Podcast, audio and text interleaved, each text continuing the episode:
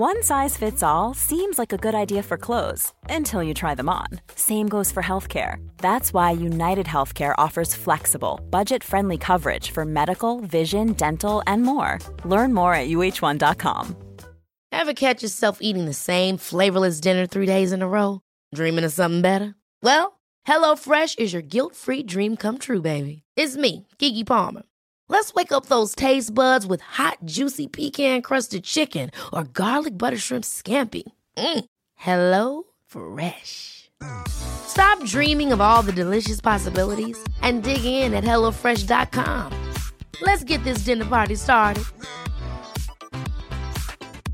Quality sleep is essential. That's why the Sleep Number Smart Bed is designed for your ever evolving sleep needs. Need a bed that's firmer or softer on either side? Helps you sleep at a comfortable temperature? Sleep Number Smart Beds let you individualize your comfort so you sleep better together. JD Power ranks Sleep Number number 1 in customer satisfaction with mattresses purchased in-store. And now, save 50% on the Sleep Number limited edition Smart Bed for a limited time. For JD Power 2023 award information, visit jdpower.com/awards. Only at a Sleep Number store or sleepnumber.com. Two men collide, rival nations. It's a primitive clash, venting years of frustration. Guess what I'm trying to say is that if they can change, then you can change, and we can all change. It's time for Flats and Shanks. Uh, you close enough? Yeah, perfect. You can blink if you want, mate. Weirdo. Just checking. Get a bit weird now. Um, ladies and gentlemen, welcome to this live podcast, Fuller's, Guinness, Flats and Shanks. Make some noise. He's so David Brent, isn't he? He's so Brent. In the Three Guineas pub here in Reading. Um, I love Fuller's. Um, I love London Pride. I love Guinness. I drink it incredibly responsibly. Um, legally, we have to say that. Um, Flats, how are you, right? Yeah. Yeah, good? Yep. Good. I'm fine. It's you I'm worried about, mate. It's your sisters you should worry about, mate. Oh, fucking hell. Anyway, we've got a special guest. Can you guess who it is? Ladies and gents, James Haskell.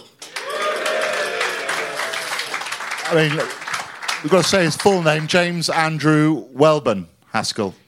Yeah. Welbon. Welbon. Yeah. What's that? Um, I think it's kind of a chintzy middle class attempt at kind of be double barreled. I think I don't think it means anything. It's like I've got mock Tudor cladding at the front of the house and Have they? Yeah. Princess Diana miniatures in the, uh, in the everything's Scotch guarded. So it's not significant. It's not No, a family not name. really. Well, apparently it is. I think it's just been bolted on. It's like it's like Shanks's parents called him Tomos, but spelt T O M O S the Welsh way, even though he's from Surrey. Embarrassing. Yeah, yeah, exactly. Yeah, the Lions spelt it wrong when I got my cap delivered. Um, Have you? Is that is this what this is a bit about? Absolute rugby norms off, is it? Because I've never listened. So I, What? Thank you. we're, we're actually Two- glad you turned up because you've had, you had a couple of big days, haven't Yeah. you? Um, you were, I'm honestly, I have, I have. You guys think we're talking about the royal wedding? I'm not. I'm talking about the team social yesterday. Yeah, how was that? It's only wonder I'm here. I'm battered, honestly. The, be- the best thing, the best part about getting knocked out before the final is that you get an extra week's holiday and you get to be on the piss when other lads, you know, other lads are still doing tackling and breakdowns. So you can go on, you can go on the source. Where'd you go? Um, somewhere it was like Clapham area. I, it was a bit of a blur, to be honest with you. I was dressed as um. You can't swear, can Yeah, we? Yeah, you can, yeah. Okay, fine. we just Um, beep it out. You had to have kind of uh, famous pairings, and I wanted to go as um, Captain Hook and Paul Doran Jones goes Smee. Um, but we Yeah. couldn't get the costumes delivered in time, so we ended Because you didn't look till Thursday. yeah, Yeah. Well, I didn't know that we were getting knocked out tonight. wasn't wasn't prepared. So I, I heard some of the lads had holidays booked for this Wednesday. Anyway, cool. and um, and uh, yeah, so Paul and I, I, I came as a turd, and he came with some toilet paper. a great pairing. How'd it Honestly, we looked very good. How'd you, dre- how'd you dress as a turd? It was actually just a full kind of climbing turd costume with a fold Oh, a up, proper one a then, fold up just- kind of Oh, hood right. with actual um, sweet corn detailing. Genuine. Couture.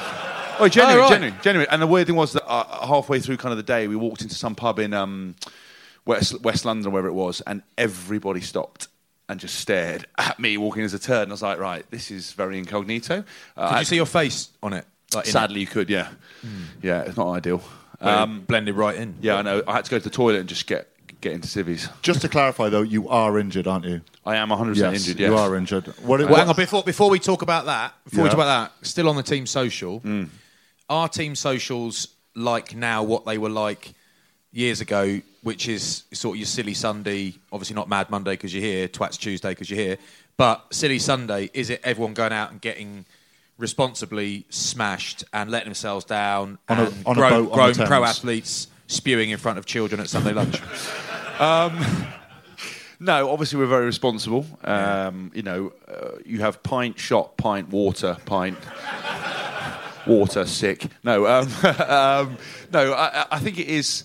It is kind of the last uh, bit of sort of amateur amateur thing going on. You know, we don't, we go all sort of season without drinking, and, and then kind of have that have that good day in the sun, all the boys together, everyone's in fancy dress. There's nothing better than kind of thirty lads making incredible effort. Um, and I, I, as I did say, my turd and paper costume was incredible. It was really Uh, good. it was really good, but lots of boys dressed up. Um, you know, brilliantly, and I think just going out and, and, and spending a bit of time is great. But you have to be very aware now that everybody is their own paparazzi. Everybody can photograph. So you still Yeah. got to be on best behaviour. So we actually have security with us. Um, Did you? Yeah, yeah. You got, you got, to, you got. we to- had Danny Grewcock. No one, no one fucked around with Yeah, us, yeah. Yeah, black belt and karate. Yeah, wasn't not a problem. Just, I chin, just chinning civvies in pubs. Yeah, but we, we, we um we just can't you just can't have that now because it's just it's too it's too dangerous. Everyone's looking to stitch you up, you know. So we've got these guys. These that's two ex ex police guys were were monitoring. or everyone's looking to stitch you up, or there might be a photograph of you just behaving like you normally do at the end of the season, and that would in turn stitch you up because it's you that's stitching yourself up by being. 100%. Yeah, no, I get it, I get it completely. But you have security guards with you. Were there people trying to take photos of you on their smartphones? Because it is, it is these new, modern, newfangled phones and social media. People say the game's changed. It has, and it'll keep changing. That's fine. People think it's all money. It's not. Social media's made a massive difference to the social habits of rugby players, isn't you, it? you probably had a GoPro on, didn't you? Of course, yeah. But you can release it yourself then, though, can't you? Yeah, you? you can. Yeah. Maximise it, get the mo- revenue from YouTube. It's on your terms, isn't it? Always business, your way. Oh, a highlight it's all on package your with terms, trans- right. transitions, music. Um, Of, of all the of all the lads, you haven't got to you haven't got to um, throw anyone under the bus here, but are there are there one or two lads who are particularly good value on a day out like that? yeah, there's a few guys um, that are obviously fantastic. As you know, that I mean, there's probably people in this room here who have a few few beers and turn into a, an alter ego. Yeah. Um, and if you're looking round and you can't see who I'm talking about, then it's probably you. Um, um, you know, we've got a few people. We, we had a, uh, an ex-player at Was that turned into a, a bloke called Hank. Hank was the terror. We had Frank the Tank as well. I remember Hank. I Hank- met Hank in the Pitcher and Piano in Fulham. Yeah. and he was he was a proper handful. Wait, disgrace. Uh, Absolute handful. Frank the Tank, he he was unbelievable. He he turned out, and he, when he's six foot, I won't say who it was, but this guy was six foot five, Frank the Tank. And when he went mad, I'll never forget him standing there. and He just went. I'm not sure I can say this, but who cares? Who cares? Um, he just went. I'm just going to wee myself, and he just. And I'd be like, "What?" He goes, "I'm going to wee myself," and he just weed himself. Awesome, middle, yeah. bro. I'm like, "Wow, Nice one. That is that seemed like a good idea at the time. Um, so, but no, it's, it's kind of quite responsible, and you, and you do have to be careful. There are some boys that are very good value, and I just think it's nice to, to have a bit of a bond, you know, uh, through a tough season Yeah. where. You know, a lot of people associate rugby with what they've seen of university teams doing those mad kind of initiations, and everyone still thinks there's a huge drinking culture, and there isn't. There isn't, You know, it's it's every week. It's finish the game, probably don't even see the opposition. Five minutes, ice bath, protein shake, boom, on the bus. You know, one day off, back in the mix. Um, so it is actually nice to have a good kind of bonding session where you're quite relaxed. Sun was out. It was it was good. Lovely stuff. Lovely Yeah. stuff. Um, just pr- prior to that, um, you were quite busy on Saturday. Mm. Um, well done for the invite. Are you, Thank are you as annoyed as I am that he didn't go to the Wasps semi final? Can you believe that? It's outrageous, isn't it? Injured. Why didn't you go and watch? He's leaving anyway. Doesn't matter, does it? Um, but but what we want, like, how were you invited? Was it pigeon?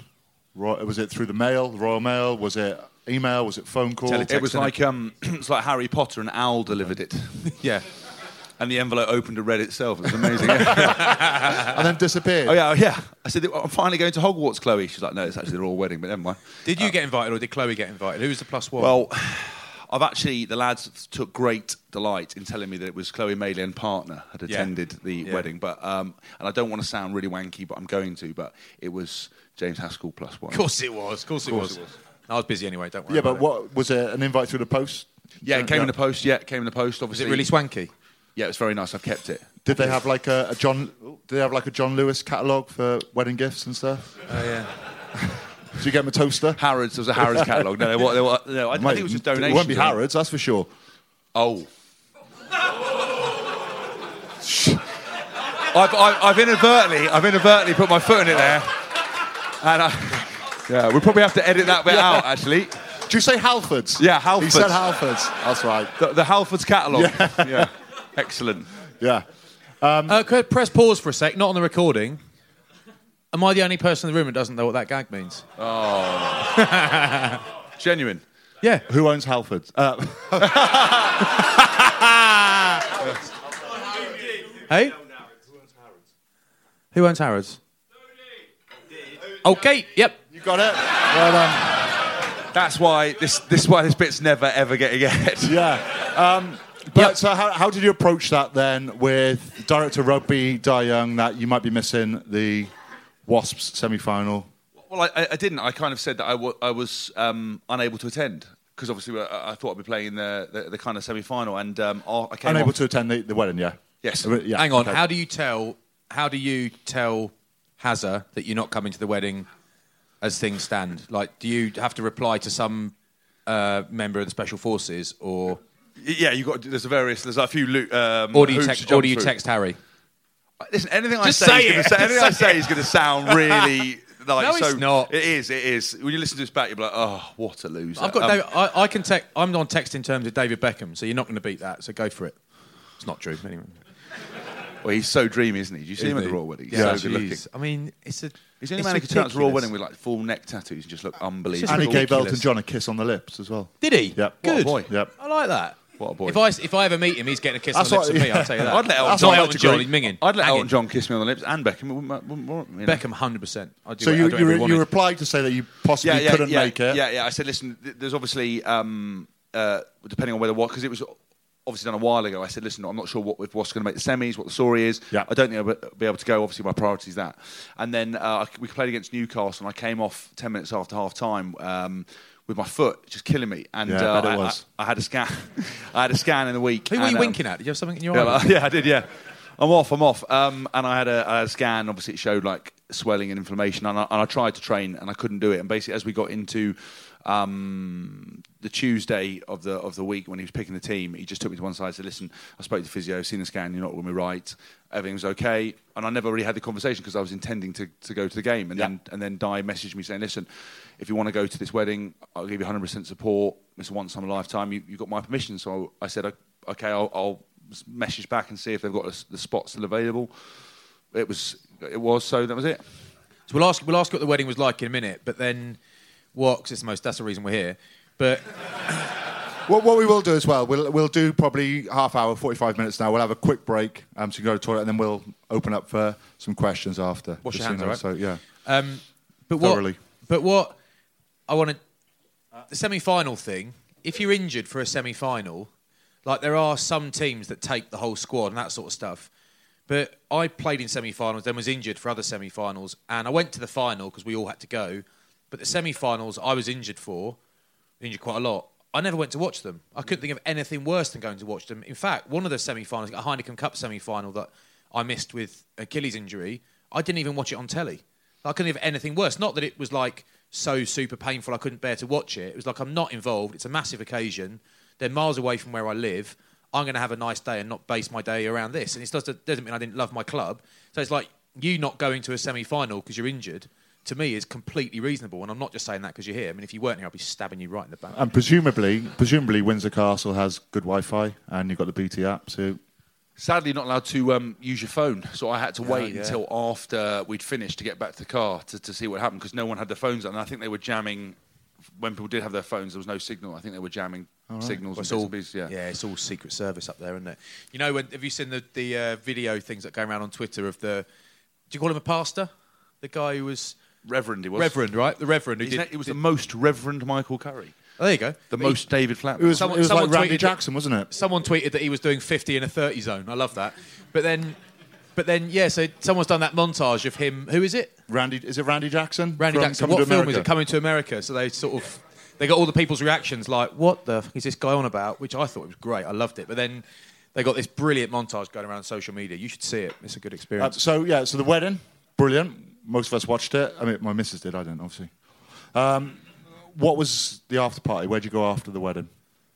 Um, so we, we kind of went from um, the, the chapel into um, a part of the, ca- the the cast had the speeches, had everything else like that. Yeah. Yeah, it was nice actually. There were a lot of weapons in that. No, I'm not talking about the guests. Yeah. I mean, uh, again, Are we'll you- have to are cut you you saw. Tins was up there. Saw Tins up there. Yeah. Austin Healey there was he? Austin, no, yeah. um, and uh, no, and, well, no, they didn't get invited, did they? He, he was. Um, he was.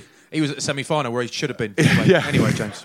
And uh, no, I just meant there was like uh, the armory. I just didn't Yeah. realise that every kind of available wall space was covered in old muskets, knives. If it's kicking off, I'm going Windsor Castle. If there's a zombie apocalypse, get into there and you will you'll never go wrong. Do you nick anything? It's all bolted down, and, and actually, someone made a jo- someone made a joke about not nicking stuff. Oh, well, at Tins and Zara's wedding, I I need a load of stuff from that. I had loads of cutlery, a crystal glass that was. Um, I thought it was the Prince Philip's, but it was actually Clive's. Stole a crystal glass, and then on the, you had to hand your phones in on the way in, and they put them in these really cool little velvet royal pouches.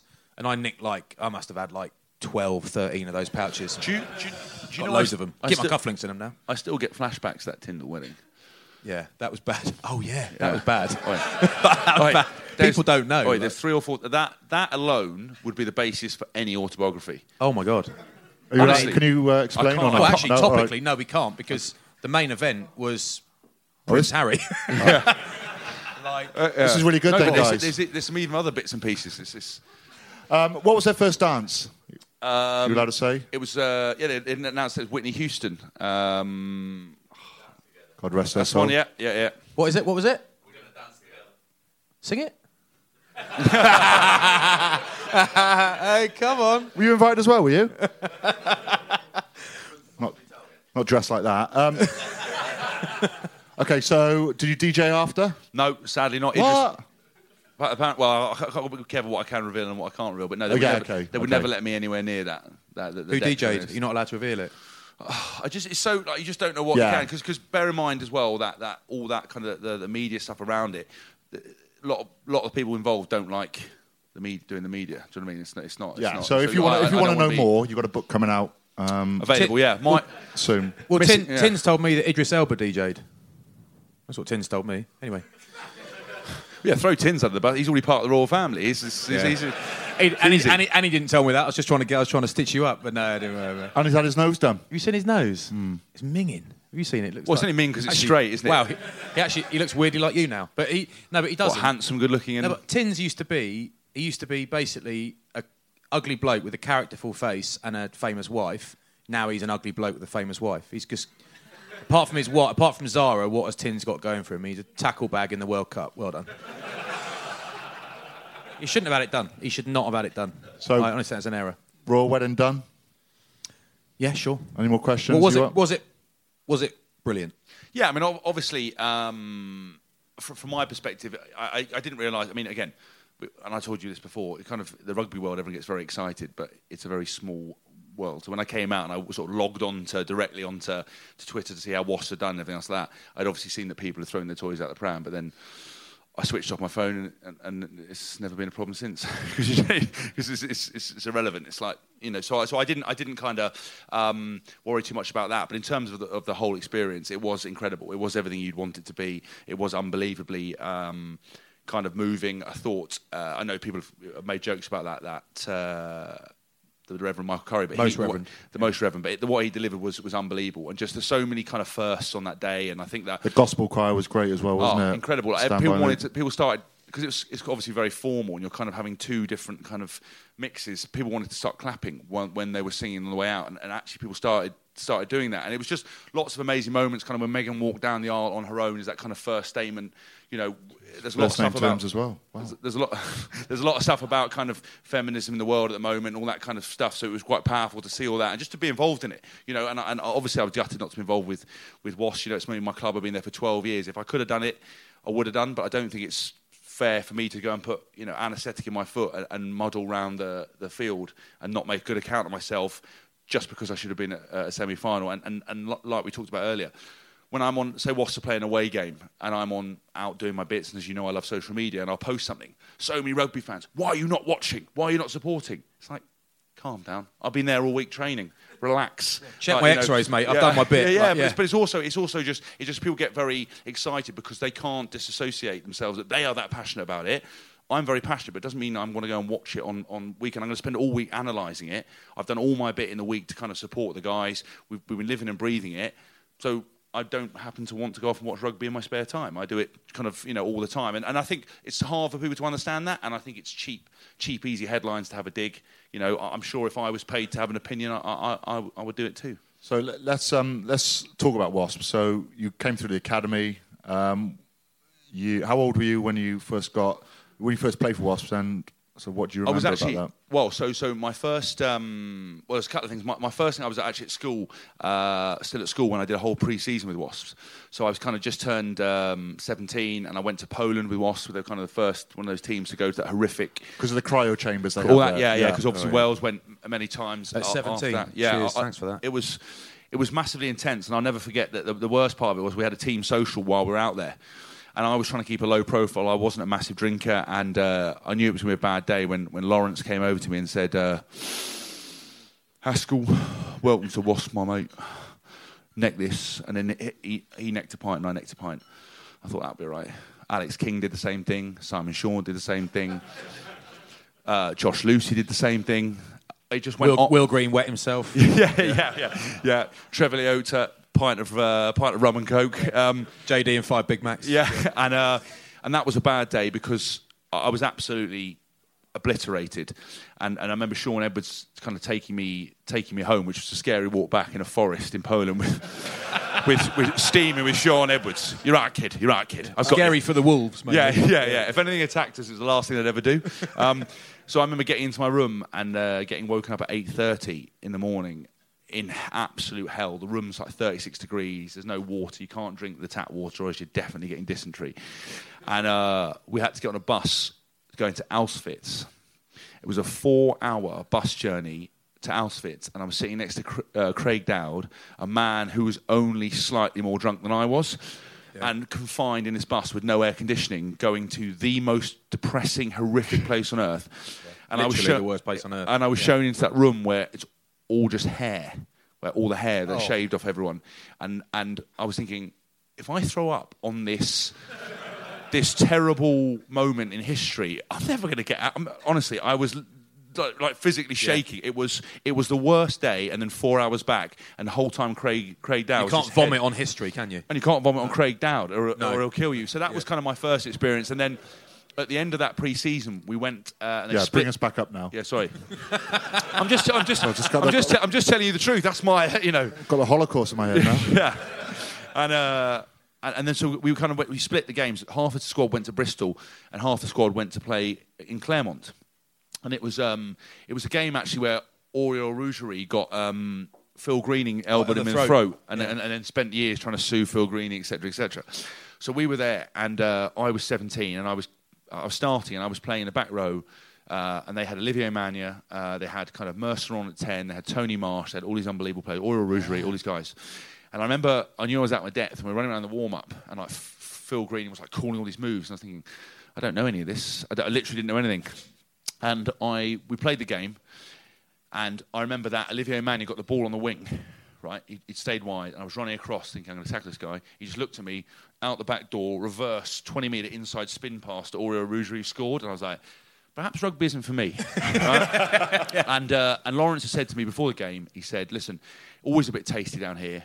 If it kicks off, I want you in the mix.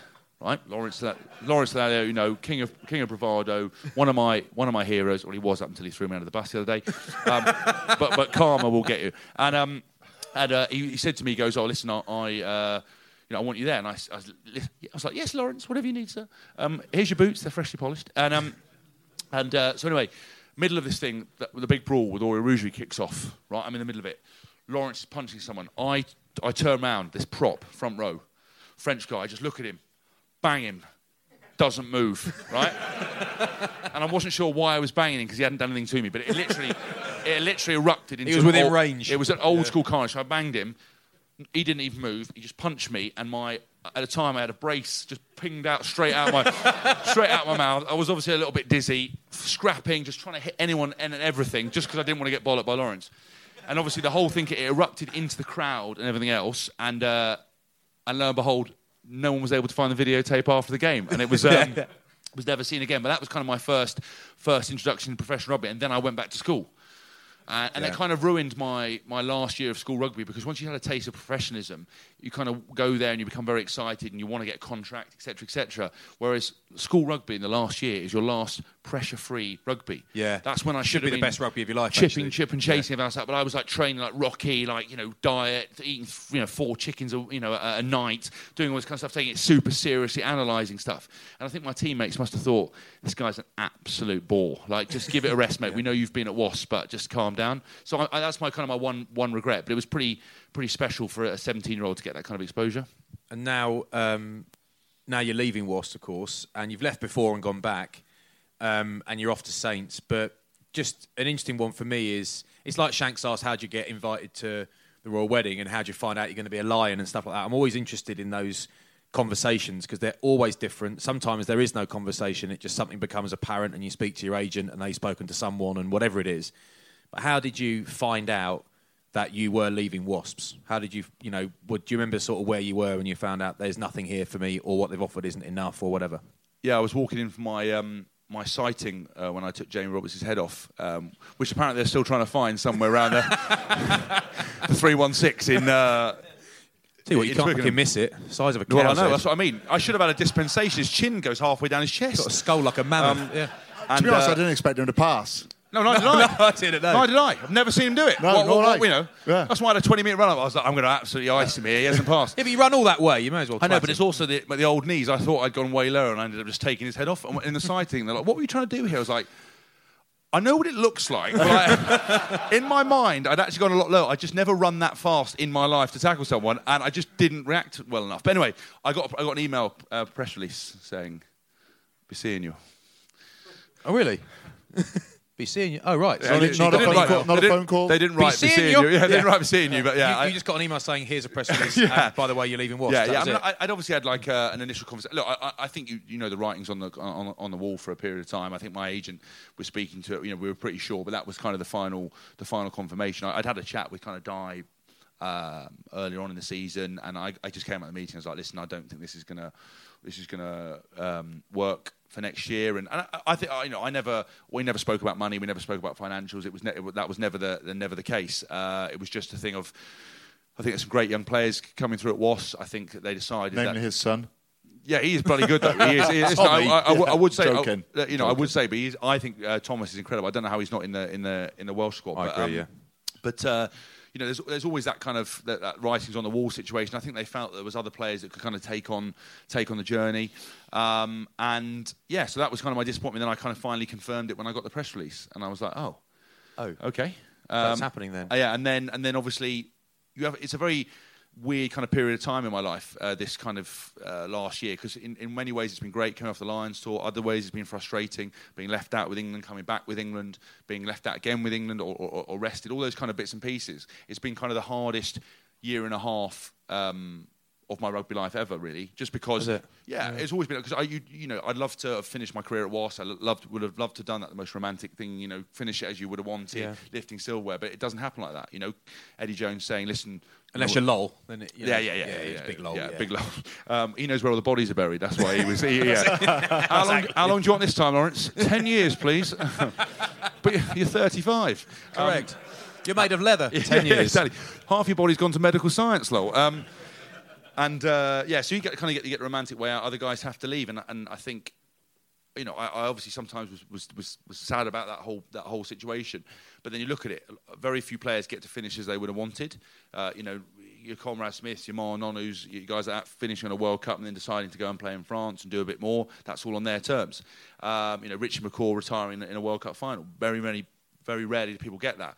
A lot of people end up carried out on a stretcher or, or exit through the side door. And, and I'm going through the side door, and, and it, it is what it is. And I think what people don't understand is that this is this is a job. What we do, we get we essentially get beaten up for a living. It's attritional. It's a full time occupation, and you know people talk about loyalty. People talk about everything, but and it's hard sometimes for fans to understand, but it's business. It's always business. It's Yep. strictly business. And if you go into life with a romantic ideal that it's anything other than business, you, you, you're going to get caught out. I, I left Wasp before, so this time round the emotion was less because if I'd stayed at one club my whole time and Yeah. not seen the world, not experienced different things, and even if I hadn't been left out with England, you know, you think the world's going to end when you don't play for England, and you realise that no one gives a shit, and it just goes on, and they people play and people win, and you're you're you know three weeks from retiring, no one knows who you are anymore. So if you go into it and compartmentalise and understand that's the situation, then I was disappointed, but you know, it, it, it was what it was, and, and, and now I've got a new exciting, um, you know, journey with Saints starting. Yeah. So, so why Northampton then?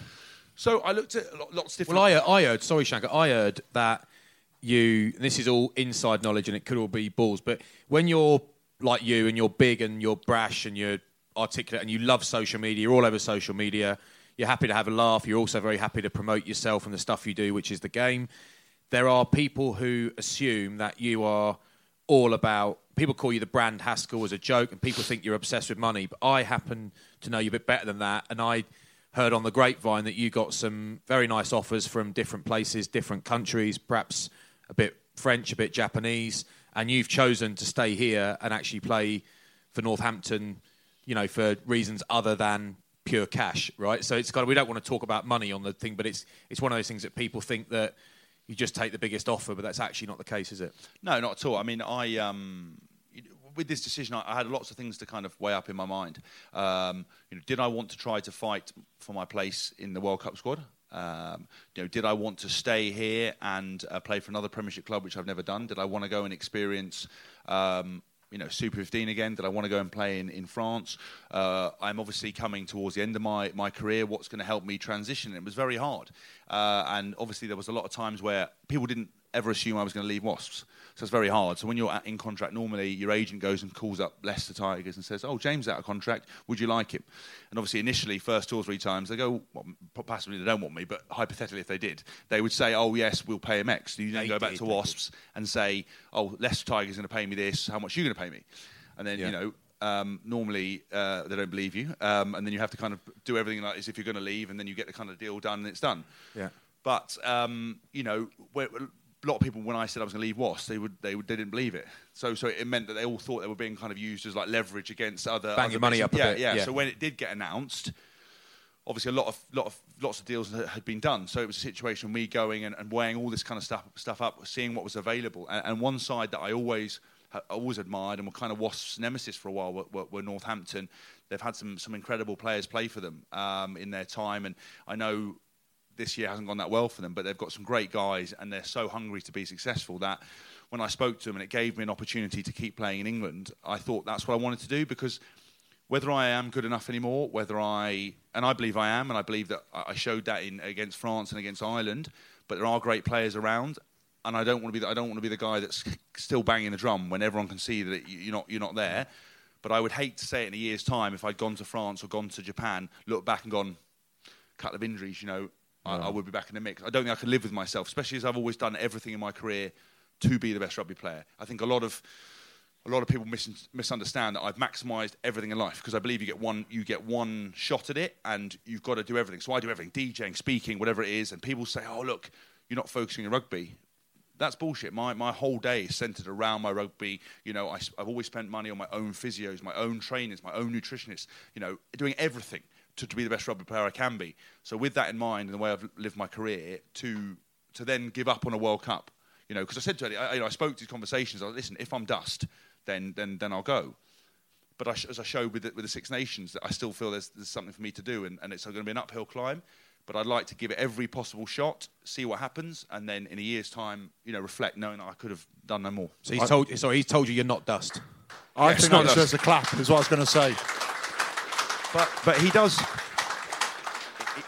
He does always tell me that he's carrying my P45 around in his pocket. Yeah. And, and, and, and he when told me that about you as and well. when, he, and he- and when, he, when I play against France, he said it's amazing. He goes, mate, it's amazing how fast you run when someone's chasing you with a P45. and he keeps going this. He keeps going. I've got it for you, Hesk. I've got it for you. Honestly, all, all the time. And I'm like, ah. Pick going me. back to my room and give myself a Chinese Are you, uh, are you going there to sort of just play any position you get told, or is there a certain position you want to play?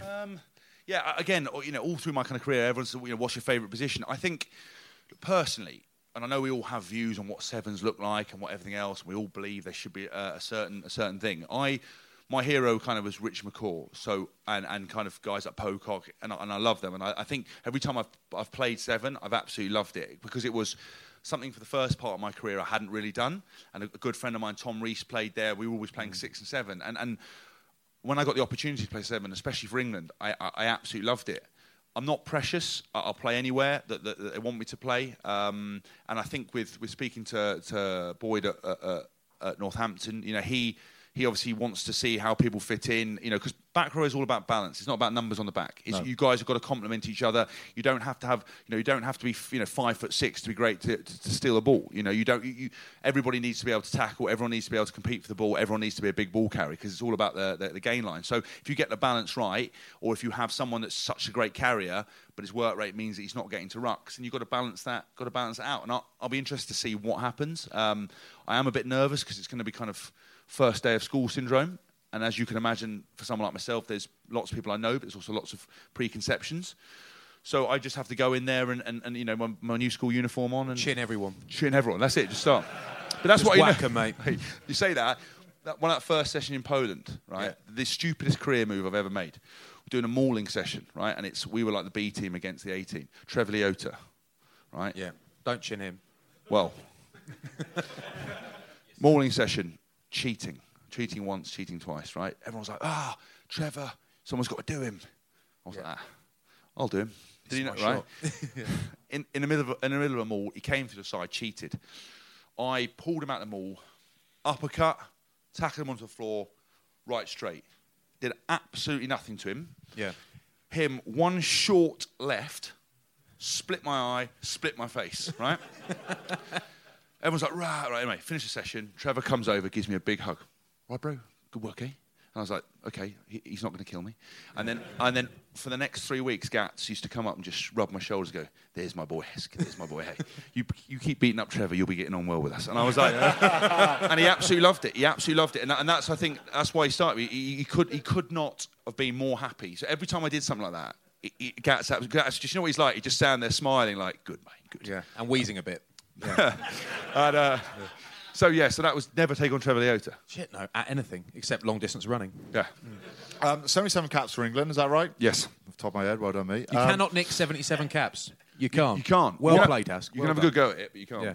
So, what sort of you've been sort of in and out a little bit of the England squad? Are there any periods that you look back now, not that you finished, but really fondly of your time with England? Um, I mean, I've got to say that the time under Eddie, even though the, the last Six Nations was very tough, um, all the time under Eddie, I just feel that you know, winning caps is important. And, and, you know, I'm disappointed, obviously, not to be going on tour because I want to play for my country. And once you're in it sometimes and you're getting picked every week and you're involved and it's not, it's not um, there's no uncertainty about whether you're going to get, get another one you kind of take it for granted. But when you're suddenly out of it, you're like, I want every cap, every moment to, to be involved in that uh, in that white shirt. And um, I think under Eddie winning the Grand Slam, you know, because Yeah. you can have, you know, I had, I don't know, six year old caps something like that, and we hadn't won any proper silverware. Like we won the Six Nations, but we got beaten by Ireland away.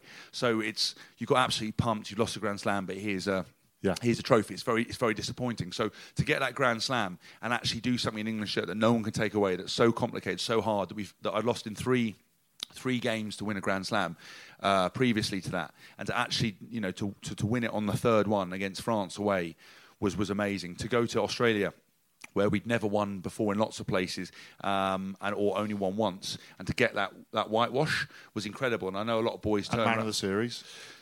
I wasn't going to mention that, but Oh, um, sorry about that. Another round of applause. Guil- Well done. guilty. Um, no, but the thing with it, it wa- was, for example, with Eddie, is that we boys talked and said, look, we would have traded half the caps to win more silverware Yeah. and be in better environments because once you have a good environment, it's you realise how lucky you are, and when you're winning stuff, how lucky that is to do that, and that and that's the most important thing. And, and even in my first few years at Wasps, I was spoiled. You know, two premierships, Heineken Cup, Powergen Cup, Middlesex, everything. We won everything, and then we haven't won any silverware since. And you know, my time at Stade Français, we didn't win. Highlanders, we didn't win.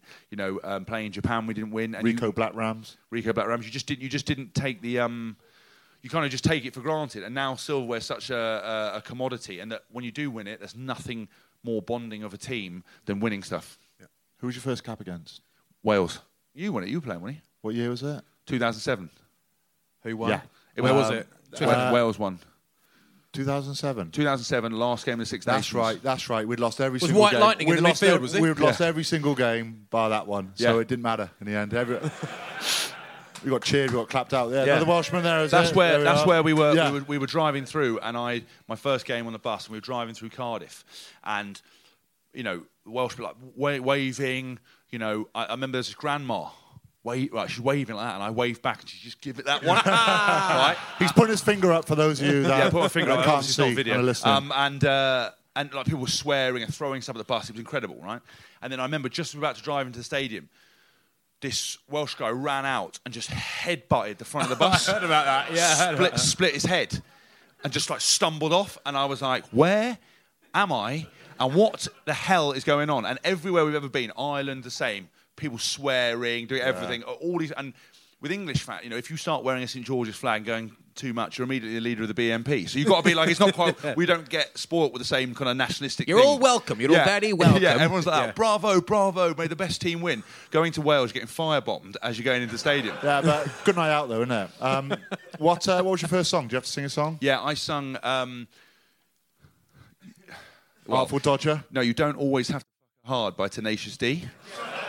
right?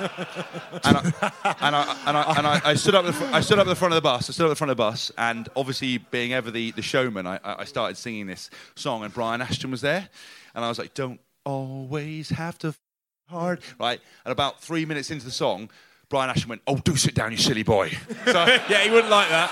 Yeah. Big Ern would Yeah, not yeah, like that. Yeah, yeah, yeah. So, I, so yeah, that was uh, that was great. Uh, Um, I've actually latterly, when I had to sing other songs, I've gone for "Build Me Up, Buttercup" or "Why Don't You Love Me, Baby." I remember in a session once with Brian Ashton at Bath, there was a like there was a, we're doing a mauling session, and he what he, he had this new tactic where our forwards coach didn't like it. Our forwards coach at the time, Michael Foley, the Australian, a brilliant coach, he used to like to name the forward pack on a Tuesday morning because then you knew for the unit session, scrums, lineouts, mauls, whatever it was, rucking in the morning, you knew the pack, so you could start working together on the Tuesday. But Brian Ashton said this week we're going to do it differently, and we're not going to name the forward pack and the back line until lunchtime, and then we'll train together this afternoon. So two things happened on that day. We realised we had two sessions instead of one. Pissed off, and we realised that no one had been picked for the weekend. So basically, it was war. So we had to go and get picked. We'll see how you perform in the session. We'll see who we're going to pick. They knew who they were going to pick, but we had this line out mauling session, and it basically there was a big, there was a massive, there was a, like a massive like almost fight, like a football fight where everyone's pushing and shoving and swearing and that sort of stuff. And Ashy I mean, absolutely hated it. He absolutely hated it, and he flew in, and we were like, God, he must really not want us to scrap. And then a couple of minutes later, someone, Matt Stevens, actually chinned one of the other props and he really smacked him, and it all just kicked off. He was on the other team, and it all just kicked off, and it was all in. It was one of the only ones I ever had in training. It was all in, getting whacked from every angle, swinging punches, punching your own team. It was flat out because everyone wanted to play against whoever it was, in Bedford, or rather, it was like this was everything. It's life or death, right? Unleashing hell, no one landing a shot. So we're flying in, and Brian Ashton, there's videos of him. Brian Ashton was just standing there, and he's like, "Look, look, look at them, they're fighting." and uh, afterwards, we were like, we saw the video the next day. We like reviewed Ashy. We watched Ashy for the whole thing on the on the, analyst, analyst, analyst video. And they were like, so you piled in and stopped us first time, but second time it was right. He goes, yeah, but first time it was just the language. Language was, we're like, we're like, doof, doof, doof. And you see, so it all kicks off, and there's Gareth Delve was in. Remember Gareth oh, Delve? Yeah, he was handy. Gareth Yeah. Delve, right? I still, Danny Grewcock, obviously hard guys, a lot of hard guys around, and I, I don't. I mean, I still, I play with some of the hard guys. Played against Backies, both of those guys. I don't know if I'd back anyone who's not a trained boxer to beat Delvey in a fight, and I include Danny Grewcock in that. Like nobody, nobody fuck with Delvey, nobody. So it kicked off, and I was on Bortha's side, and Bortha's just whacked Delvey like in the side of the head. And Delvey turned around and went, and we didn't see it on the video. We didn't see it till the video afterwards. But Michael Foley, our coach, he literally ran in like this, going no, because Delvey was about to kill Borthas, who's like his son and king of the team, line out king. No, and he jumps in and he properly like high tackles. He clotheslines Borthas back over himself, like over his knees. No, like this over Borthas. The rest of us are all getting pounded by Delvey. They're like, no, Steve. Yeah, anyway, saved his life. But Delvey is- was, Delvey was going to kill him. But there is that thing where, where um, uh, there's a video of Gareth Delve fighting it, I think, in a game, and like people are throwing punches. He's slipping punches, picking people off. Same with that, same with that Trevor Reynes. Trevor Reynes Yeah. against uh, uh, Iris Yeah. is a Gloucester fight against Iris, and most people are haymakering. And anyone who knows anything about boxing, everyone's fighting up here, but he's throwing body shots, uppercuts, slipping punches, literally dusting people uh, uh, uh, dead, Yeah. down, slipping like that. Uh, uh, uh, and that's the most terrifying thing because you have a brawl, Yeah. that's fine. But suddenly you punch someone and he's not where you thought he was, and he's suddenly uppercutted you and you're folded up like a deck chair. Like, he, he, he was, he It's was a horrible. bit like the Matt Banahan video you told me to watch on YouTube. Oh yeah, of him you ever fighting seen in Banners? Jersey. scrapping Oh in my Jersey? god. Banners can throw him. Yeah. Right? Luckily, he's a lovely bloke, but Delvey is a lovely man off the field. On the field, he was he was- he was injured a lot at Bath, but he was one of those guys that if you mess with him, you mess with him once and once only. I'd like to see him have a fight with Dan Baugh actually. Oh. I'd, I'd like I'd like to see I'd like, Mike to, Tyson like have a fight in with Dan Ascot. I'd like to see him in Ascot. Ascot, yeah. Yeah. He'd just be he'd just be smoking punks at Ascot. yeah, it'd be game over. Dan Baugh, that would be incredible. That like just yeah. as whirlwind. that about Yeah, so, Delvey, Dan, so Dan don't is yeah. uh, he used to play for, for Canada. Um, he's now Cardiff, strength and, and Cardiff strength and conditioning at Wasps, isn't Yes. he? And he's he's a little bit crazy, isn't he? He- He's like um, a giant sirloin steak of aggression, just Yeah. like absolute Roy de Nort. Um, I'm not saying he's obviously done any bits and pieces, but like, he has he just incredible shape. Like just s- drinks 17 cups of coffee a day. You know, smashes Red Bull in between the coffees, and and he's just sheer aggression, sheer Yeah. aggression. I remember squatting. There was, was um, some weights on the bar. And it was like 100 kg, and I was just doing some Warming up, squats. yeah. And then Dan would just come along when I racked it and just shoulder press it. Yeah. like Yeah. No bend of He- the he knees, nothing. he- I mean, his first day at Wasps, there was like records on the wall. It was all right, bench press, someone's done 220. He put it on, repped it out for five, and he's like, man, records don't mean anything. And just put this, he goes, it's not going to make you a better player, and just walks off. So every time I, I, I get into him every day, every day about everything. Because the other day we were doing a warm up, and he goes, right, guys, air squats. And I was like, what? what? Dragon kicks. So I obviously, for the whole session, was running around going, aqua squats, air squats. And he's like, veins are going up. Because he, we got on real well, he, he, he, He won't attack you. he won't attack me, but I think there's even a tipping point. I remember that one time in a session that people weren't warming up properly um, and messing around, and he, and he went, oh, he, he shouted, he goes, You MF, you know, You can say it, yeah, fine. went, You, if you don't start training properly, I'm going to haul you till you die. There's no game this weekend. Dai said I can do it. We're like, oh, oh my god! Like, what do you mean? He's like, I'm gonna have we can do fitness until you bleed. I'm like, okay. I'm like, literally, everyone was like, ha ha, straight, like high Bloody- knees, everything else. He And I speaks like B.A. Baracus, by the way. Um, he still calls Dai Ted, does he? Yeah. Ted. Yeah, yeah. Why is He's- that? I don't know. It's his name, nickname. Dan Baugh called me honey in a game once. There was like we were playing against Cardiff, and like I was John Humphreys was on the floor, and I was shooing him a bit of a cheap shot, and then I saw a fist like swing past my face, and it was Andrew Lewis, the old Welsh prop. Remember Andy Lewis? Yeah. And he swung, and I was like, woof, and he swung again, and he just missed both times. Luckily, because he was hidden behind someone else. Otherwise, I'd have been asleep. So quite, it went quite quickly past my face, and I sort of moved back out the way, and I was like, whoa, and he goes, oh, you gutless bastard. I said, I dodged the punch, mate. It's not gutless. And afterwards, we had a little push and push and a shove, and Dan Baugh came in and he said, "You okay, honey?" To me, "You all right, you all right honey?" It's like, "Fine, absolutely fine." Wait, I it's played so against the week before, so like a week before, I'd have been like, "Do you want to go?" But I'd sent him the week before, and I was like, "I do not want to go with you." I'm, 'cause hap- he's I'm the- happy to concede that. He's the one that used to that used to uh, kick off, right? And he would about five meters away from where the bloke was going to catch it would take off.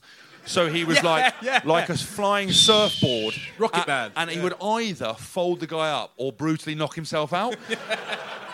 And it was terrible. And he was like wanted to kill people, literally. He's he was still like, he's like he Lewis. Moody, but not with a not with the body of a schoolboy. yeah, yeah.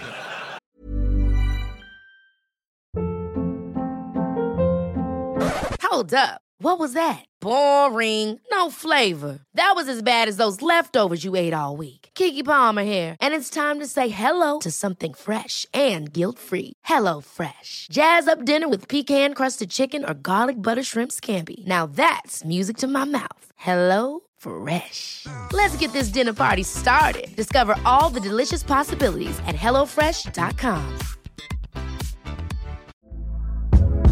Hey there, it's Michelle Norris. I'm host of a podcast called Your Mama's Kitchen. When I travel, I'm usually looking for a way to find a taste of home when I'm not at home. And one of the things I love to do when I am at home is entertain. And Airbnb allows me to do that. When I was in California recently, I rented a house that had a great kitchen. And when we were sitting around the table, we're all thinking, we're in someone else's house. Someone could be in all of our homes as well.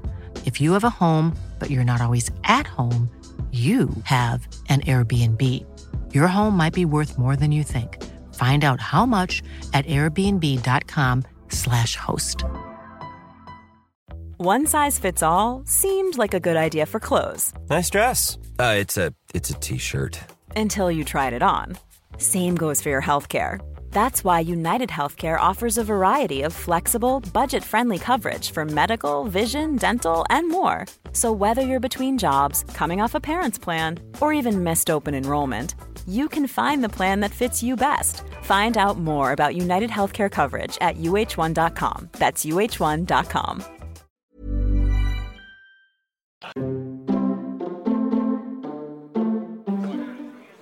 Hello, hello. Will you come back now?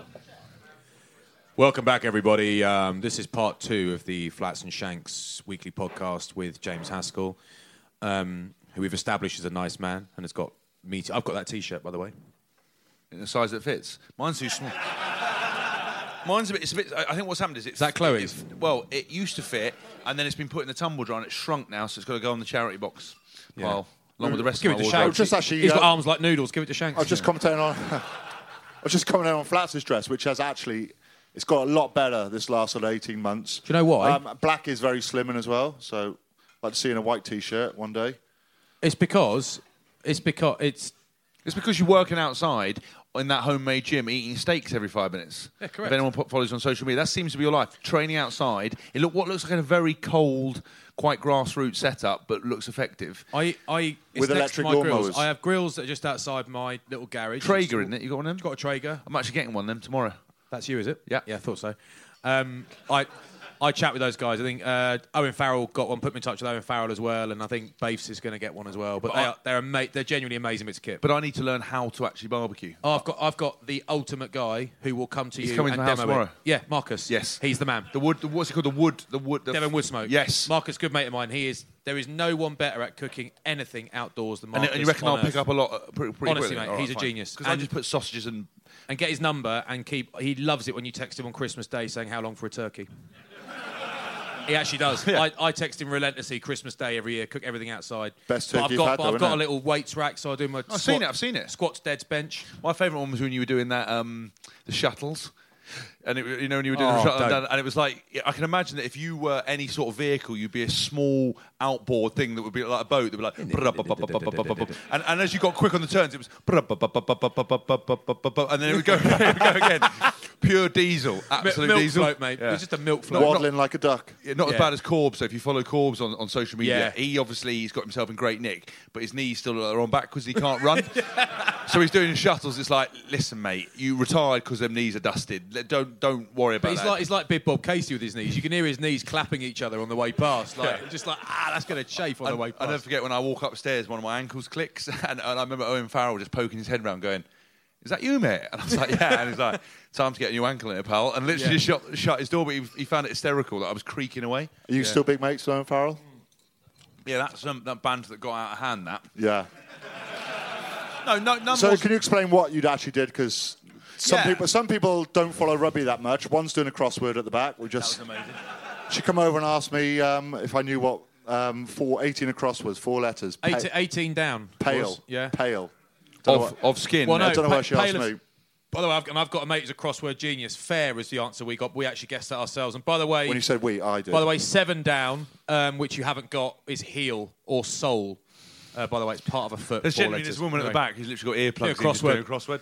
Her husband's obviously brought her along in hell. Yeah, Um, the tears in her eyes. yeah, but, uh, but uh, the Owen Farrell sort of. Yeah, um, yeah, Vlogs listen, you were doing. Yeah, I- so again, it, it kind of all started um, organically, as kind of all good stuff does. Really, I, I it began orgasmically. It was a wonderful. d- it did. Yeah. And I think um, it was quite nice because obviously Owen, he, you know, is the ultimate professional. Um, he, you know, he's he's so dedicated in what he does, and even though I- I'd like to pride myself on, on being similar, I obviously don't mind a bit of media, don't mind a bit of this, uh, you know, and I, I don't see it as a distraction. So I kind of when Owen, who doesn't like that kind of stuff. When I, I realised that I could make him react really awkwardly, and obviously because he's a funny guy, once you sort of chip away at the real serious layer, um, he yeah he was involved, and it was it was one of those things that just kept getting more and more views.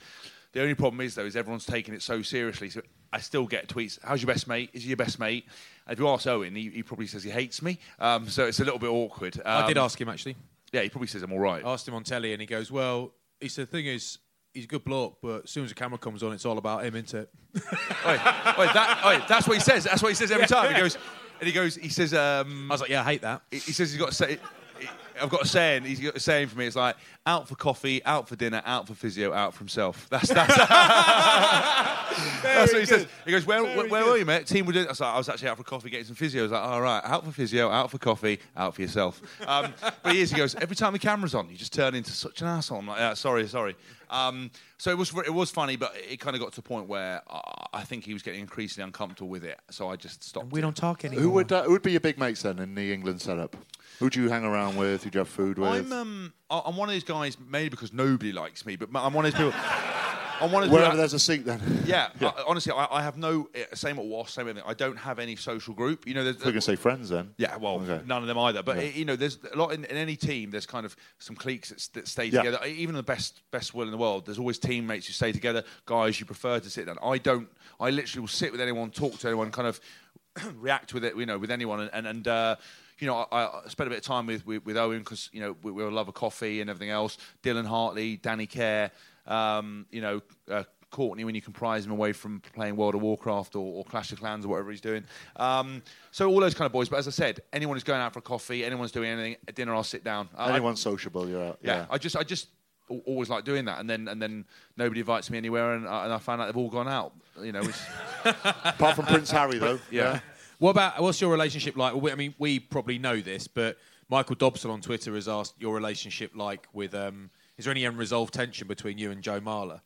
Because No. you had that little spat in the game, and you did quite Yeah. a nice little MMA throw on it. I did, Quite yeah. like that. I was yeah. pleased with that as well. And, and, Really again, pleased. all the sort of. Um, I mean, what's, what sparked it off was he squirted a little bit of water in your face. Yeah, yeah. Well, again, and everyone's like, "Oh, you know, don't, you know, you reacted or making jokes about squirting water in my face." It was the very fact that I was getting, uh, I think, yellow carded at the point and getting choked. And Joe is the ultimate wind-up merchant, and I, I hadn't played in in kind of eight weeks. So as you know, you, there's a quite a, a, a level of aggression brewing. Um, you know, whenever whenever you kind of not playing, and, and that's why you kind of when you're playing every week, that's fine. But if you don't play, you start getting you know get, getting aggressive. You know, not aggressive, sorry, but you start getting angry with your misses. You start getting angry with your mate, everything else because you're not getting that kind of opportunity to vent. And I just come on come on the field. And, and Joe was choking me out with my, my head guard, and then I, I did what I thought was a very naughty MMA. Took side control. I would have Beautiful, yeah, it's would have beautiful. full ground and pound if we were throwing Yeah, game over, but yeah. you can't can't do that. He's a big bloke as well, and he Yeah, made he- him look like a, a bit of paper. Yeah, and then we, we, as we were getting off, he, he, he squirted water in my face, and I was like, right, my head's come off here. But everyone goes, you, everyone goes, you lost it. I go, no, I didn't because I didn't throw any punches. Yeah, yeah, And yeah. you know how, Ten years ago, you'd have chinned him, and Well, it would have, but you can't anymore. you know, the thing is, I didn't throw any punches, and I love Joe. He, uh, you know, I have, and, and the thing with that is there was absolutely no. No bad blood, no nothing.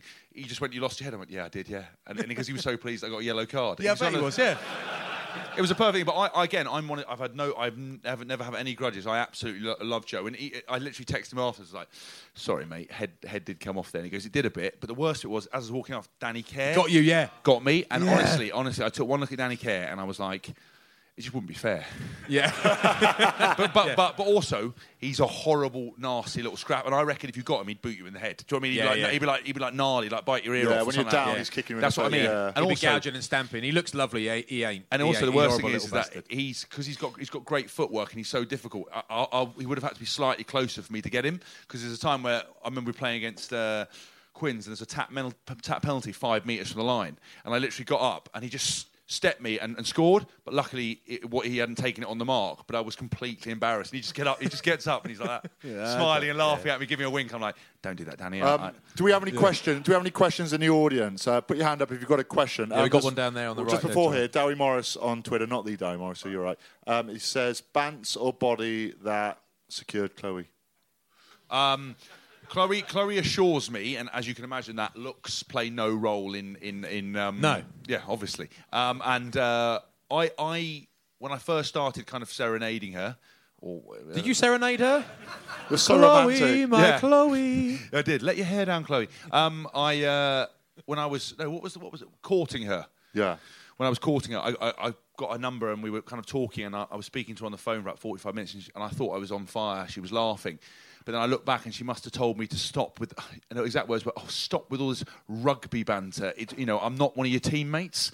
So obviously I wasn't making such a good impression as I, as I kind of thought I was. And shagging stories, where do I start? Uh, who's, got, who's got a question here? Um, say your Excuse name me, and that your was, that question, was right? the belt, sorry. Hi, my name's Stan. Um, Really? Ha- Hang on, how old are you, Stan? 37. So hang on, My dad, 1981 my you were dad born. Stanley, my granddad Stanley. Hang on, and I- 19, okay, okay, that's fair enough. 'Cause 1981. 1981, I reckon you might be the only person who was named Stan that But year. you- you know, you know, we were looking at something Think the you other might day. be We were right. looking online that there are like six or seven names that are completely dying out for Yeah, men. Gary. Gary, Terry, Aaron, uh, yeah, Stan died out a long Colin. time ago, mate. Cheers. Graham. My Yeah. dad's called Graham. Ever met a Nigel. 10 year old called Graham? Oh, oh, yeah. Who's looking? Who's looking down at the kid going? All right, baby, Nigel. Yeah, Nigel, Clive, Stan. Anyway, sorry, Stan. Sorry, Yeah, lucky, thanks. mate. No, it's all right. Continue, Evu. I've had it for 37 years. It's fine. Um, so, going back to your point earlier about back row balance, Yes. if Eddie all of a sudden had a wild imagination and said, Hask, you're going to get the captaincy for the World Cup.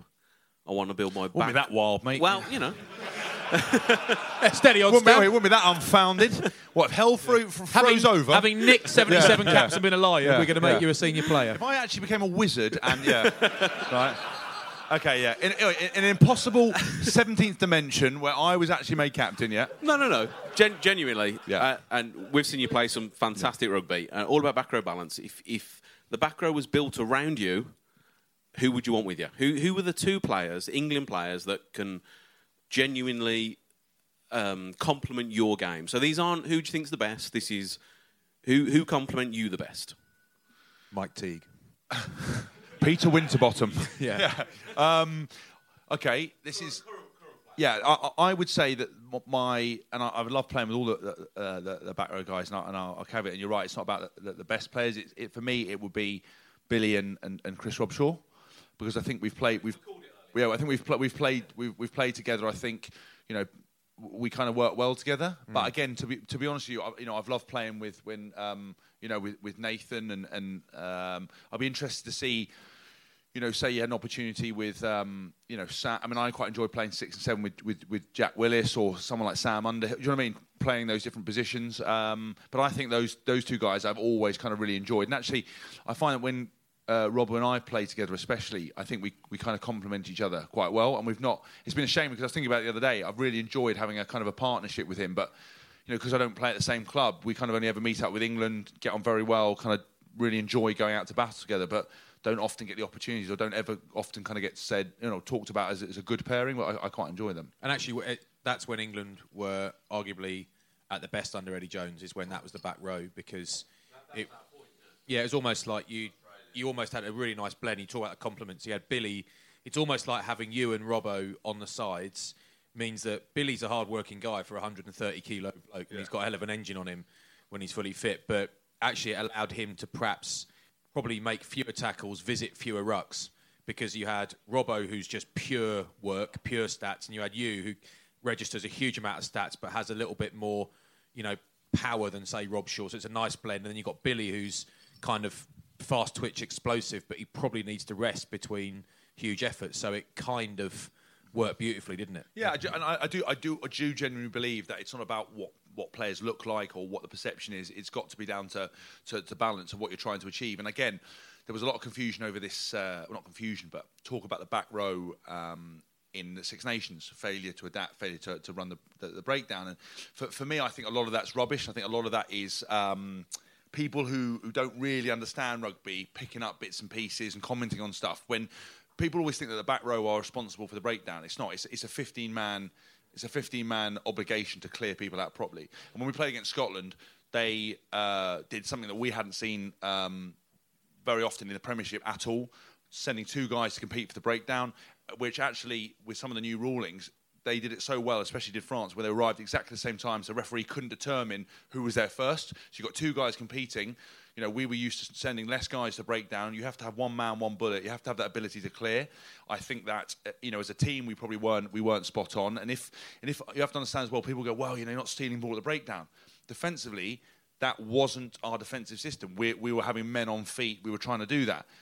Obviously, tactically, that's something where we've we've had to learn, adapt, and go back because week in week out in the Premiership, you know, you have one tackler, one guy on the breakdown, no no competing. And I think post Six Nations teams have started to compete a bit more, and I think it's going right back to that competition again now, all the time. And I think that defensively, England now adjusting, so there will be a lot more competition around the breakdown, a lot more guys, you know, able to do that. But I think it's just people who don't know about stuff commenting, oh, the back row didn't sort of, you know, I think unfairly kind of had a go at people like Courtney, etc. When it's it's a, it's a 15 man job to do that, and they were very good at it, and, and they just presented a picture that we hadn't seen. So I think it's important to know when you're put, putting a team together who's going to be destructive tacklers, who's going to be our carriers, because it is all gain line. You know, you can, you know, when you've got Mako as kind of your main ball carrier, you need someone like Billy as well to take the workload off, off, off him. You know, you need your back row boys need to be destructive. It's all about stopping people on the game line. And now you need to have the ability to compete as well. And if you've got all of that, that's fine. Or you could have an out and out seven who's incredible, who, who'll go to 30 rucks, compete on everything.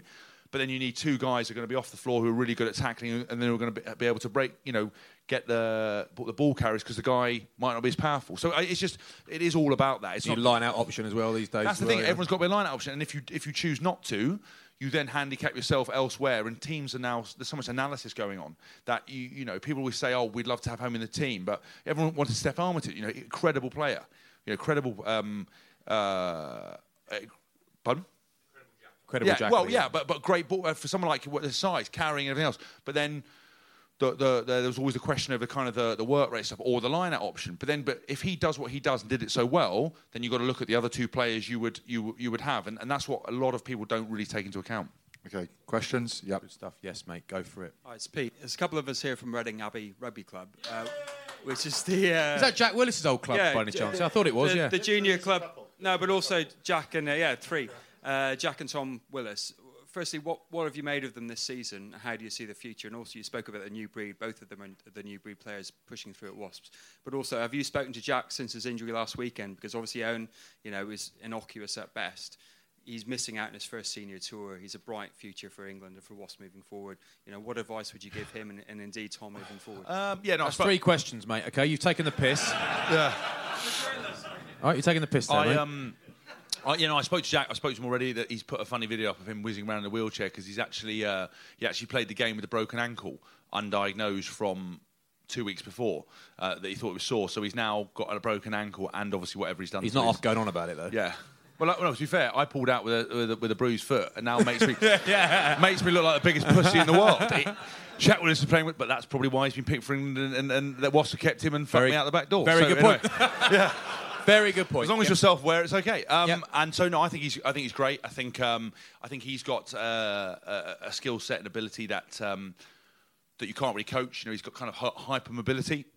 So he gets himself into incredible positions that you just can't you can't coach that. It doesn't matter how, how many years you could spend all your time practicing it. You know, the guy I Like was Tony, mess- like Tony Finau, the golfer. Did Yeah. him just get his ankle back in? yeah, Ah, yeah. leading the Masters after one day. Yeah, incredible. I I was I was messing around. I was sitting on a physio bed, and Jack Willis was sitting next to me. And if any of you follow me on Instagram, I put a video up, and he's standing there holding his toe and his leg up here, right? And I tried to do it and almost you gave myself a back back spasm. And then I, and he and then I, I was filming. He did it, and he literally put his head on his knee, sitting up. And he's just got this incredible ability, um, and he's been so good over the ball. I think he's great, a great ball carrier. He's got a massive future. I think he started off as, uh, with Wasps as um, there was a few injuries initially when he when he got started, and uh, I think he's been great for us this season. I think he he you know he probably could have played more games. Um, I think obviously. Um, Tom, but I, because he's a young player, I refuse to call him Tom. I call him Tim, just to be awkward. Like Yeah, you know, right. Just tell him I don't know his name. He's lucky. He's lucky you call him Tim. because because apparently I, uh, he, when he came in, I was like, "All right, Tim," right, and he looked at me and didn't say, and I was testing to see if he'd correct me, but he didn't. He didn't. I love that. I love that. And he- It's the went best game and He went ever. up to Jack and he's like, Jack, Haskell keeps calling me Tim. he, he does know my name's Tom. And, Jack tried to have a word with me. He's like, listen, Jack, I know his name's Tom, but I'm going to call him Tim. So everyone now calls him Tim. Um, and uh, uh, rugby chat. And um, Bloody lads on tour. yeah, and uh, yeah, I think he's great as well. I think he's got a, a, a big future. Obviously, injury-wise, listen, uh, for me, injury's always a, a, a disappointing time. I know he'll be, you know, he, he 100% would have gone got capped on the tour, and he fully deserved it. But if that's not going to happen now, he just needs to see it, see an opportunity to come back better. Um, you know, really focus on looking after his body, getting in the best possible shape, and then worrying about kind of coming back and playing second. Because if you try to focus too much on playing and what you're going to do, and if you're going to get into England and everything else, don't worry about that. just worry about what you can control, which is what you put in your body, how you train, how you recover, get himself in the best possible shape, and then hit the ground running. Just read your book then, yeah. Perfect, Yeah, perfect fit. I'll get my copy. yeah. perfect. Book or is that? A, I thought it was a pamphlet. There's one over there by the bar, Yeah, mate. Brilliant. The guy who looks like Dai Young had Dai not ever been to the gym or worked out. Okay.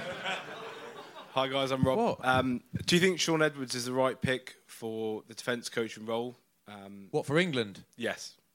So Matt Dawson does, doesn't he? Matt Dawson is has tipped him to be the guy. What do you think, Has? Well, I mean, I, I, I was lucky enough to work with, with Shaun, and he's uh, undoubtedly an incredible coach. Um, a man so passionate about kind of of everything that it, it, it you know his kind of his passion aggression just overflows and you know you would know you know you'd, you'd want to just absolutely batter people um, you know when he kind of speaks and and, and he, he's a great motivator um, I think, yeah, I think he'd be great. I'm obviously very disappointed that kind of Paul Gustard's going. I think he's been uh, Strange though, isn't it? Yeah. Very strange though, the timing of this. Yeah, uh, I mean, I think um, I think you made a very good point earlier when we were talking about it. Going, you know, if you go to a World Cup, it's very good to. It's very hard to get a job after. You know, if you win it, then it's great. But if anything less than winning, you know, what, what's the situation? So obviously, a once in a lifetime opportunity to, to coach Harlequins, um, to be director of rugby came up, and I think he he, he made the decision to, to do that. And I'm disappointed because Eddie's been undoubtedly the the kind of the the genius behind England's resurgence and winning those bits and pieces. But what people forget is that he's got two or three very incredible coaches underneath him. You know, Borthas, you know, is turned into a, a very, very good coach. He was a, a great sort of analytical player, but you know his his now you know his ability to coach and he on the Lions tour he was brilliant for the kind of the midweek guys. And Paul Gustard kind of brings the the the knowledge, the passion, the the um, you know, that his presentations are, are kind of legendary and he's a, a very good guy, full stop. And I think that they all work very well together. And I think that would be just very disappointing that England are losing someone as quality as him, really. Yeah, Shaun, Shaun is brilliant for Wales and what he's done with the Cardiff Blues as well. He's done a lot of um, defence coaching with him. He's, he is brilliant, just the way he gets his point across, the way he motivates players. Um, it would be a huge loss to Wales if he did go. Uh, before one last question, are you uh, not one last question? Um, one question from me, Shanks. Are you um, still hoping to get the 8:40 train, mate? Because at the moment you're going to miss it. If you want to leave, you can. Um, one train gets him home at 10. The next one gets him home at one. and the one that gets him home at 10 leaves. It leaves in. I'm It leaves in I'm 14 okay. minutes. It's two minutes delayed. What you could so do, I should be Arkid? right. Um, we got any more questions? Okay, You can't put his hand sacrifice at the back, work yeah. for this, mate. If you go train journey home, I'm mate. I will, st- guys. Just so you know, I will stay as long as it takes tonight. Okay. Just to Well, let you know, I- I won't. Yeah. But um, I'm also, I'm also, I've, I've had a lot of shoulder surgery, so I can't throw a ball very far. Um, but I could hit my hotel with a cricket ball from here, so I'm more, I'm more than happy to stay. Yeah, yeah, like, yeah, like T Rex throw. Yeah, go for it, Clark Kent. Hi, name's Chris. Um, is that Chris Robshaw? That is Chris Robshaw. It is Holy- Chris Robshaw. Is that hair real or is that Lego?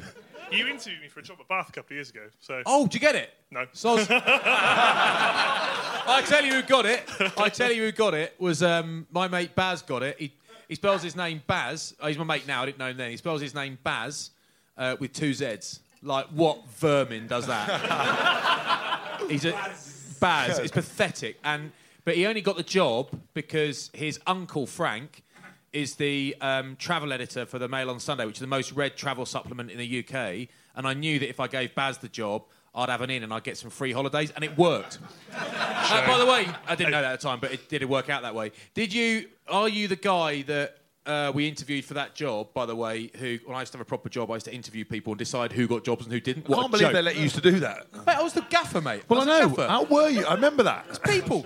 No, but, no, but were, were you the guy? The question to you before you start: Are you the guy who? I remember one of the interviewees for that didn't get it because I said, right, they had loads of official questions, and it's like, right, get those done. They're dull. You've got a weekend off. You can do whatever you want. You can go wherever you want. Money's not a problem. Anything you want the weekend. And you said, I'll tell you what. I'd go for a run. I'd work out, and I'd probably give my house or my flat a proper deep clean. No. Was that you? I said okay, I there was one. I said You're I was out, mate. Trying to be professional, uh, but that wasn't me. So. okay. Anyway, yeah, fine. hey, question. Go for it. Um, interesting seeing Cipriani back in the squad for the summer tour. Um, personally, I think he's there on form. I think he's done a fantastic, and I wanted to see there at the World Cup. Do you think that Eddie's given him an olive branch this summer, just that he stays in England next summer, so that if there's an injury crisis at ten, if he needs cover, he, Sips is going to be there and he can pick him for him?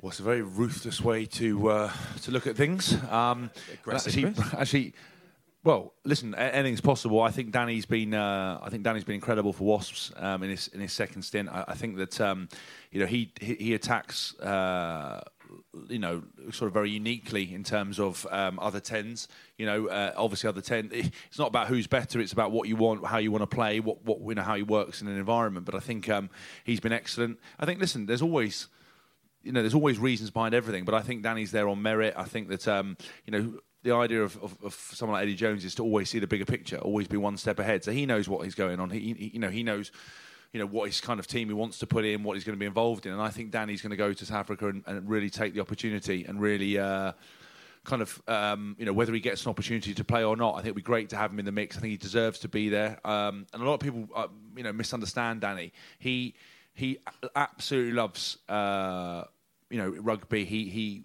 works so hard on his game, and he wants to um, you know he wants to play for England more than anything else. And I think sometimes you know he's been disappointed uh, you know on a number of occasions not getting in, and I think sometimes un, un, un, unfairly. Um, and you know he might have a, uh, an image or a persona, and it, and it might not like it worries him. But trust me, he's very disappointed every time he doesn't. So to see his face when he actually got the nod was was something to behold, and for him to you know to play like he's been playing, I just hope he gets an opportunity. I hope he enjoys it, um, and I hope everyone you know starts to see you know what a good player and good person he is. From the outside, he like he plays a certain way, doesn't he? You know, but he needs others around him to Yeah. to, to work off. And I think, you know, that combination with Farrell, with him possibly at ten and Farrell at twelve, will work for England. See what something that's worked so well for Wasps is um, Cipriani and almost almost whomever's in the midfield. So 13 has been really important for you, whether it's Lova Balavu or whether it's De Jongh, been really really important for you guys. But also Willie Le Roux's been really important. So um, Sips seems to create space. He seems to deliver the right pass late very often. Lovely attacking player. I think the best attacking player in England in any position. And but I do wonder if he will have the same success with England. I really hope he does. I've loved watching him play. Really pumped, really chuffed he's got picked Uh, because I think he's a lovely man as well and all that stuff. But he's a brilliant player. But I would quite, I quite like the idea of Daly. There's, there's chat today from Brendan Gallagher on social media, one of the one of the sports writers, one of the great sports writers, and he said that Cipriani is listed as a fullback for the England Barbars game on Sunday. And what's the point? He's been fly half all season, and I, I agree with that. But I quite like the idea of Cipriani working with Farrell, working with say a Joseph or a Slade at 13, and then working with someone like a Daly at fullback hitting the line because so, Willie Le Roux's really profited from Cipriani, but a lot of the time Cipriani's delivered really good ball, but Willie Le Roux's just such an all-round wonderful player that you feel like England need a great attacking fullback to get the most out of Cipriani. Now, is it worth picking someone just because at fullback just to suit Cipriani at 10? I would argue yes, because I think he is the best attacking fly half in England when he's playing well. So I would pick the tools to try and get the best out of him. So I think fullback selection, weirdly, I think it's one of those things that could really affect how Danny Cipriani looks in an England shirt. I'm, I'm also surprised that um, you know Danny hasn't had more opportunity because I don't know if you remember the, before the, the 2015 World Cup, which which went well, um, um, was a, a warm up game against France away, and, and Danny c- came off the bench and basically single handedly uh, got us back in the game. And I, I thought in, in those 15 minutes he played, 20 minutes he played, he kind of showed why he what he can do.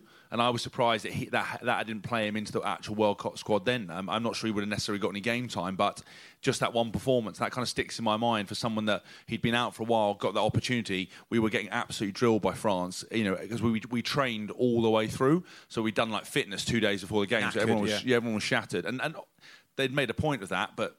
A lot of fans, a lot of media don't know that and don't care, so everyone's just getting. They all look tired. They No, look I rubbish. the knife in, yeah. Yeah, of course you did. Um, in between tweeting about how good Don Armand is, by the way, will you stop going on about that? He's an incredible player. Just he's give it so a rest. good. He's so good. When have you ever tweeted about me? well. Luke Who? Cowan-Dickie as so well. good. Yeah, you you literally get these people like every little Ask- little sound bites every single. Ask, if, yeah. I, if I'm picking an England squad, Yeah. okay, I'll put you in it. And I put you in it for... Team manager. Mainly for playing reasons. Yeah. You're fucking kit man, mate. Yeah. I, I put you in it for rugby reasons and I put you in it for personality reasons.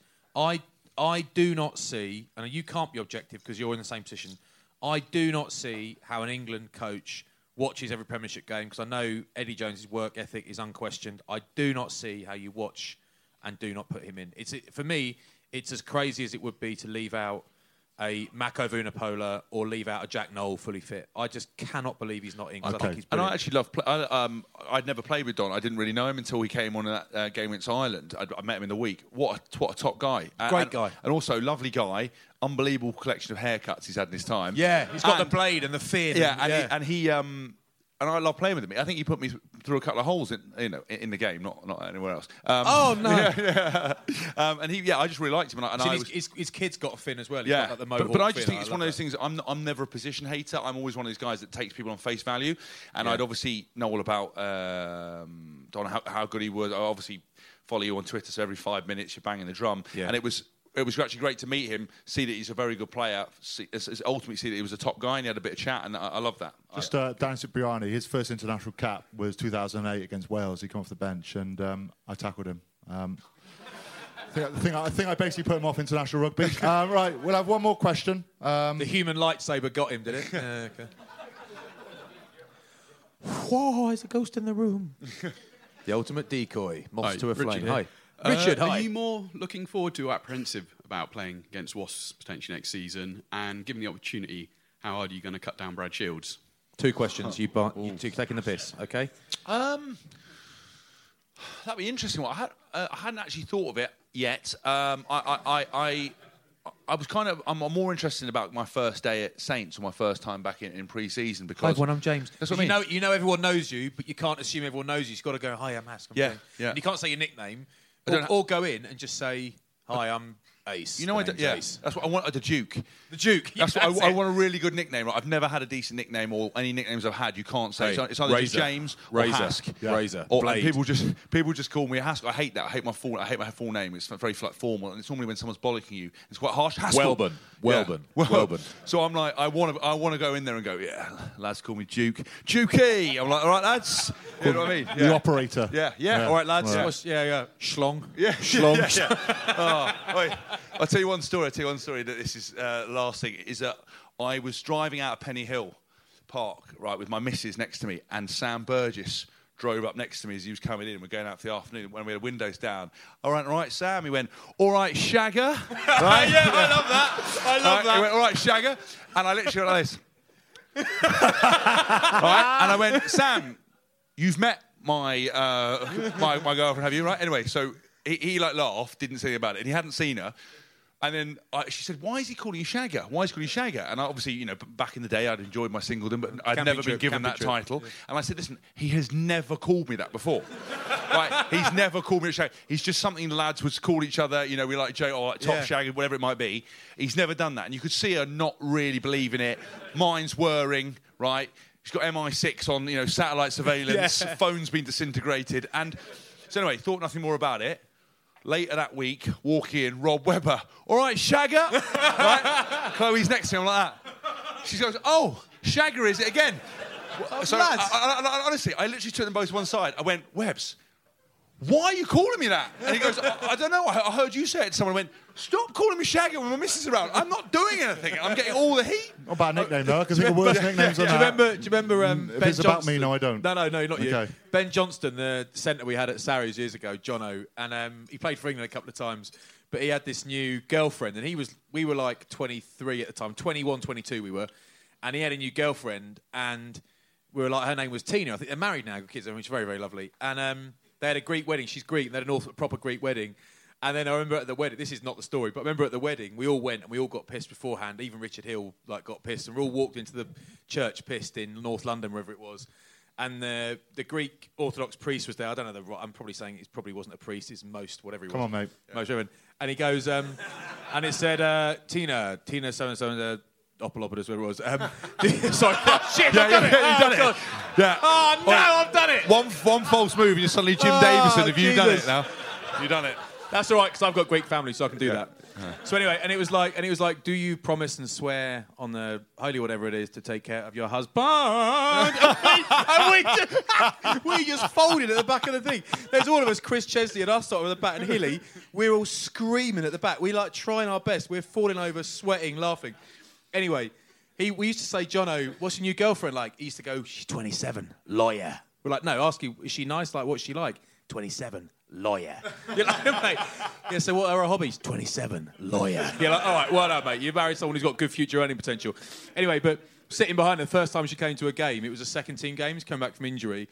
And we just all sat behind his new girlfriend and we're like, go on, Shagger! Go on, Driller! go on, Naylor! Go on, Top Shagger! Go on, Snugger! And she absolutely hated it. He wasn't, by the way, but. Yeah. Um, well, we do Anyway. like to end uh, our podcast on a high. I think that's a pretty decent ending. Uh, but thank you so much for coming along to the live Fuller's Guinness podcast. Um, please put your hands together for James Haskell. Well done, Has.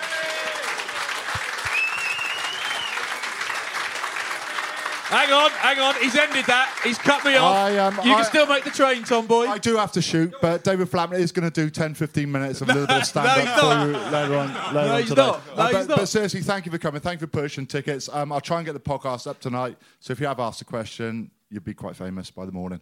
Um, enjoy. Please drink responsibly. Thank Cheers, you. guys. Thank you. Thank you.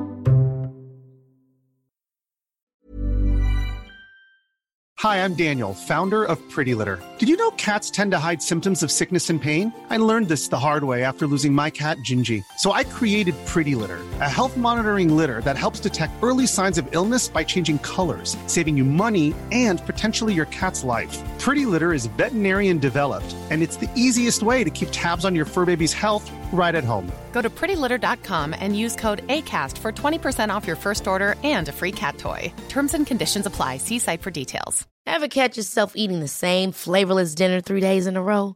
Dreaming of something better? Well, HelloFresh is your guilt-free dream come true, baby. It's me, Keke Palmer. Let's wake up those taste buds with hot, juicy pecan-crusted chicken or garlic butter shrimp scampi. Mm. Hello Fresh. Stop dreaming of all the delicious possibilities and dig in at HelloFresh.com. Let's get this dinner party started.